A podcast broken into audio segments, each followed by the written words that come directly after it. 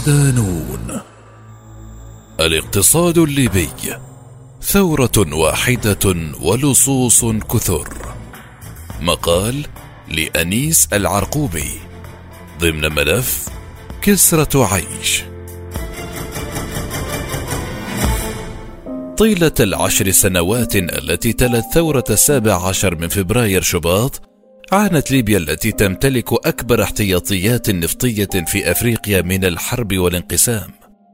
جراء التنافس على السلطة والحكم بين جزئيها الغربي والشرقي وانتشار السلاح بين الميليشيات فقد تحولت من بلد ينعم نسبيا بالوفرة والانتعاش إلى اقتصاد مفكك ومنهار كما تحول أغلب سكانها إلى فقراء ولاجئين في دول العالم. رغم أن تلك الأعوام كانت ثقيلة على مستوى التحولات السياسية والاجتماعية إلا أنها كانت حمالة للفرص الحقيقية لإرساء منوال تنموي اقتصادي يكون رافعة للنهوض بباقي القطاعات الحيوية كالتعليم والصحة والتكنولوجيا التي همشها نظام القذافي لعقود طويلة مقابل اعتماده على عائدات الريع النفطي كمصدر أساسي لمالية الدولة. ريع القذافي حتى الإطاحة بالنظام الدكتاتوري لمعمر القذافي الذي حكم البلاد الاثنين وأربعين عاما كان الاقتصاد الليبي يرتكز على الإيرادات النفطية لتوفير مختلف الحاجيات الأساسية والسلع في السوق وكذلك لدفع أجور وعلاوات مالية للمواطنين بشكل ضمن لهم آنذاك قوة شرائية من بين الأفضل على مستوى إفريقيا. وكذلك لدفع أجور وعلاوات مالية للمواطنين بشكل ضمن لهم آنذاك قوة شرائية من بين الأفضل على مستوى إفريقيا. في تلك الفترة عمل النظام السابق على توفير الخدمات العامة والمواد التموينية دون مقابل أو بأسعار مدعومة. ما جعل الليبيين ينعمون في عهده رغم القمع وإسكات كل صوت معارض بنوع من الاكتفاء الاقتصادي بسبب المداخيل النفطية. فخلال سنوات الألفين كان الناتج الداخلي الصافي الأعلى في القارة الأفريقية في ليبيا. كما عمل العقيد على تأسيس صندوق الثروة السيادي الليبي عام 2006 الذي يملك أوراقا مالية وأصولا قدرت بنحو 67 مليار دولار. من أجل استثمار الفوائض المالية في الخارج وهي مبالغ ضخمة لتسيير أمور الاقتصاد في بلد عدد سكانه أقل من ستة ملايين ونصف المليون نسمة. في مقابل ذلك لم يكن الاقتصاد الليبي في عهد الجماهيرية بالصلابة التي من شأنها أن تؤسس لروافع تنموية متعددة وتمهد لنهضة بأشكالها المتنوعة. وبشكل عام لم تحصد البنى الاقتصادية من نظام القذافي إلا احتكار نخبة محدودة للثروة والسلطة تقوم بتدويرها فيما بينها، وحتى القطاع الخاص كان يعيش على العقود الحكومية، أي أنه قطاع غير خلاق ومبتكر. فمنذ انقلاب القذافي عام 1969 وتركيزه اللجان الثورية وغيرها من الآليات السياسية الشكلية كانت المؤسسات الحيوية في خدمة المصالح الشخصية الضيقة للعقيد وأبنائه والدوائر المقربة منه وبذلك ألحقت سياسته الاقتصادية التي تعتمد على الريع النفطي المفرط وتوزيعه على المناطق والقبائل بحسب درجة الولاء والسلطة أضرارا جسيمة بمقومات التنمية وببنى النسيج الاجتماعي للدولة. تشديد آل القذافي قبضتهم على الاقتصاد الليبي والثروة قبل السابع عشر من فبراير شباط لم يكن خافيا على الداخل كما الخارج، حيث أكد المحامي الليبي وعضو محكمة الجنايات الدولية بلاهاي الهادي شلوف أن الدراسات الاقتصادية أثبتت أن حجم الأموال التي جنتها ليبيا من عائدات النفط منذ عام 1969 تقدر بثلاث تريليونات دولار وأن نصف هذا المبلغ ذهب إلى خزينة القذافي وأبنائه.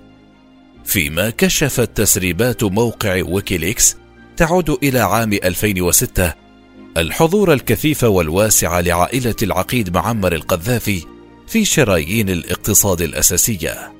أكد ويكيليكس أن البرقية الأمريكية الدبلوماسية كشفت أن أولاد العقيد التسعة وزوجته يسيطرون على أغلبية قطاعات الاقتصاد، ومنها النفط الذي يشكل الثروة الحقيقية للبلاد.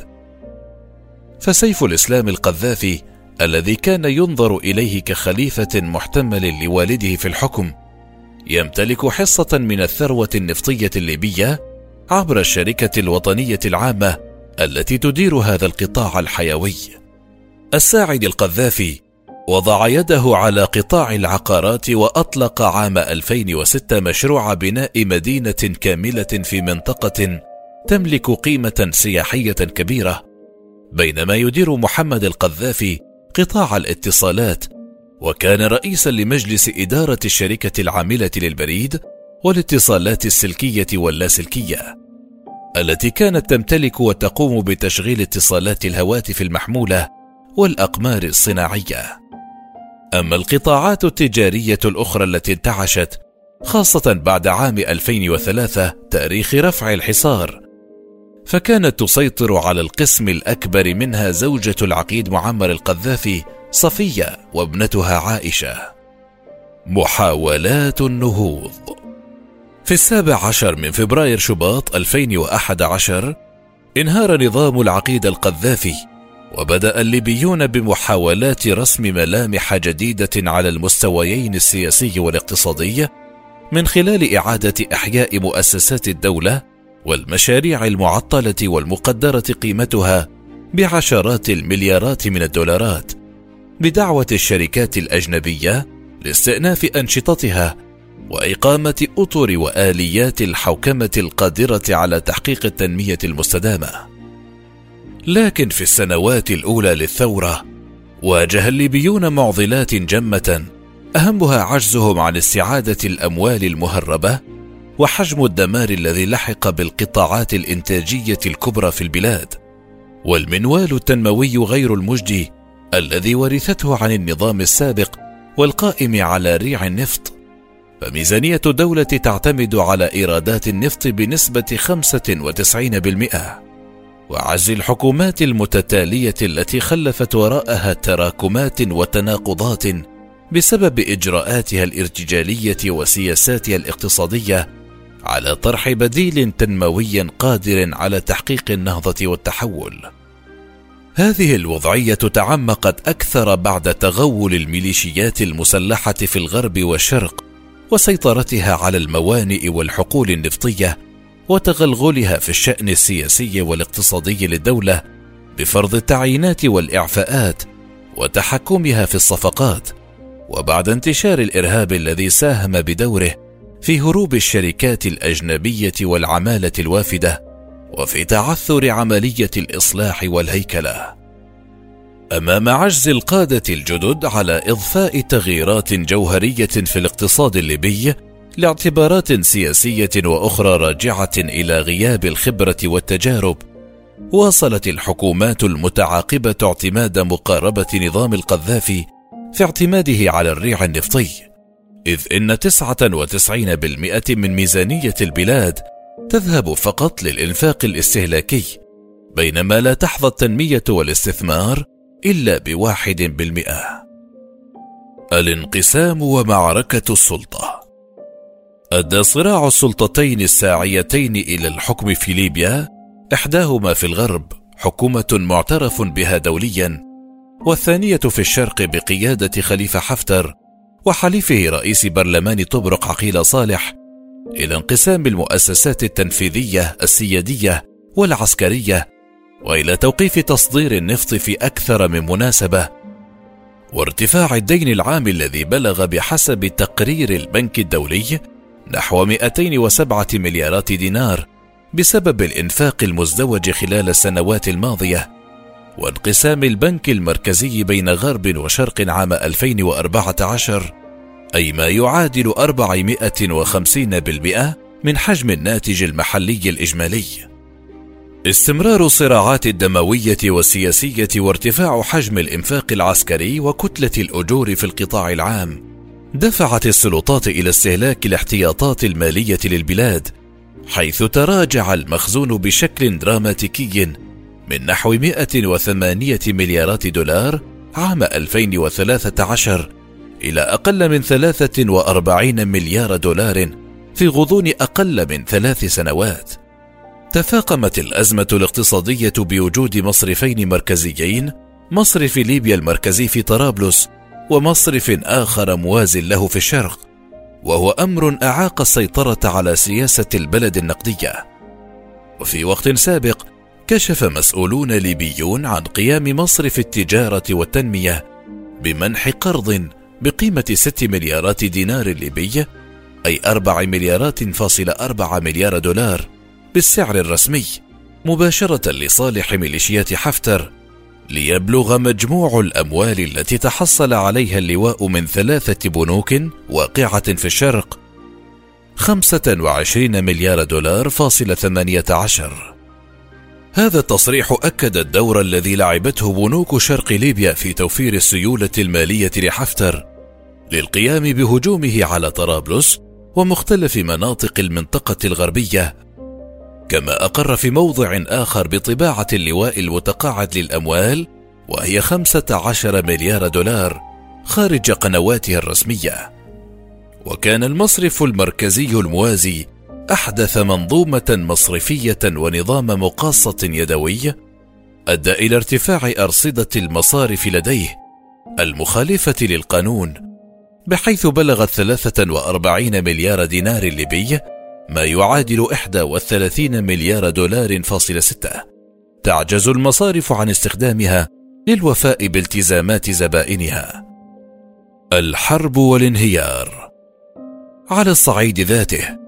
لعب هجوم ميليشيات حفتر على طرابلس في الرابع من أبريل نيسان 2019 وغلق الحقول والموانئ النفطية الدور الأساسي في وصول البلاد إلى حافة الإفلاس والانهيار إذ غيرت الحرب جميع المعطيات الاقتصادية والاجتماعية وعاش الليبيون أزمة طويلة المدى بدأت بالانقطاع المتكرر للتيار الكهربائي الناجم عن آلية طرح الأحمال مرورا بعجز الدولة على إصلاح البنى التحتية وكبح جماح ارتفاع البطالة والتضخم.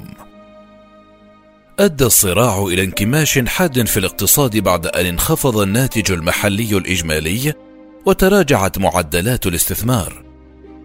إضافة إلى تقلص الاستهلاك بسبب عودة العمال الأجانب إلى بلدانهم الأصلية وتراجع دخل المواطنين الليبيين وتباطؤ التجارة الخارجية نتيجة الانخفاض الكبير في صادرات بعض المنتجات الرئيسية كالنفط الذي اقتربت مداخيله عام 2020 من الصفر.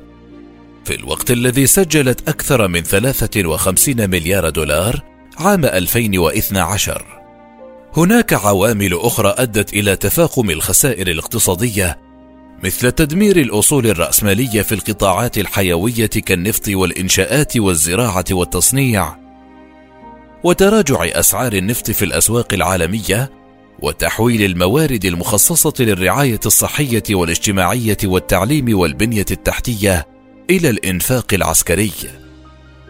في سياق متصل قدرت لجنة الأمم المتحدة الاقتصادية الايسكو في تقرير نشرته في وقت سابق الكلفة الإجمالية للصراع في ليبيا منذ اندلاعه عام 2011 حتى اليوم بمبلغ 783 مليار دينار ليبي أي نحو 576 مليار دولار أمريكي وفقا لسعر الصرف الرسمي. حذر التقرير أيضا من أن كلفة الصراع سترتفع بشكل حاد إذا لم يوقع اتفاق سلام في السنوات المقبلة فوفقا لتقديرات الإسكو إذا استمر الصراع حتى عام 2025 قد يضيف ما يساوي 462 مليار دولار أمريكي على الكلفة الاقتصادية أي 80% من الكلفة في السنوات العشرة الماضية.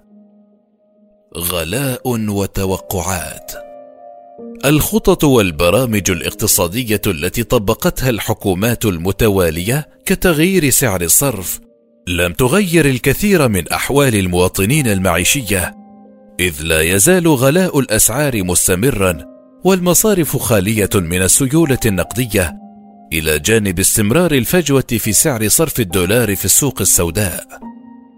وبحسب مصادر رسمية فإن غالبية الضروريات الأساسية ارتفعت أسعارها بأكثر من 50% عام 2020 ويعزى الأمر إلى القيود التي فرضها المصرف المركزي في طرابلس وكذلك الجائحة التي أدت إلى تفاقم الأزمة فيما يرجح مراقبون أن خطوة زيادة المرتبات دون إجراء إصلاحات هيكلية في المنظومة الاقتصادية سيعمق الأزمة ويطيلها.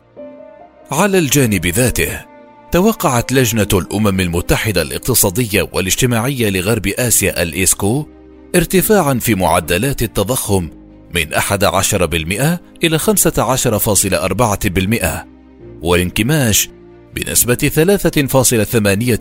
3.8% وفاتورة الاستيراد ونسبة البطالة بين الليبيين كأعلى نسبة في المنطقة بسبب تدهور أسعار النفط. حلول مقترحة بات من المؤكد أن العقبات التي تواجه الاقتصاد الليبي لا تقتصر على الحرب والتدخل الأجنبي الذي عمل على إطالة الأزمة لغايات جيوستراتيجية تخدم مصالحه. فليبيا ما بعد الثورة تعيش على وقع الفساد المستشري في كل مفاصل الدولة ومؤسساتها من مجموعة المستفيدين من عمليات نهب المال العام بطرق غير مشروعة. لكن عملية الإصلاح ليست بالمستحيلة. فليبيا بحاجة فقط إلى إجراءات عاجلة وملحة لدعم الاقتصاد الذي يعاني من مشكلات عميقة ومعقدة ومن بينها على المستوى السياسي إنجاح الاستحقاقين الانتخابيين الرئاسي والتشريعي وصعود سلطة موحدة قادرة على فرض القانون والأمن في كامل أرجاء البلاد من الغرب إلى الشرق وإجراء مصالحة وطنية تهدف لوضع أسس السلم الاجتماعي وقواعد التعايش ورفض التدخلات الأجنبية السلبية في شؤون ليبيا الداخلية. إضافة إلى تجميع قطع السلاح المنتشرة في كامل البلاد وتفكيك الميليشيات والكتائب المسلحة ورفع الغطاء القبلي عن التنظيمات الخارجة عن القانون ووضع خطط وبرامج اقتصادية واجتماعية عاجلة ضمن جدول زمني على المدى القريب والمتوسط والبعيد والقيام بإصلاحات هيكلية في صلب مؤسسات الدولة الحيوية وتشجيع القطاع الخاص بسن القوانين والتشريعات اللازمة.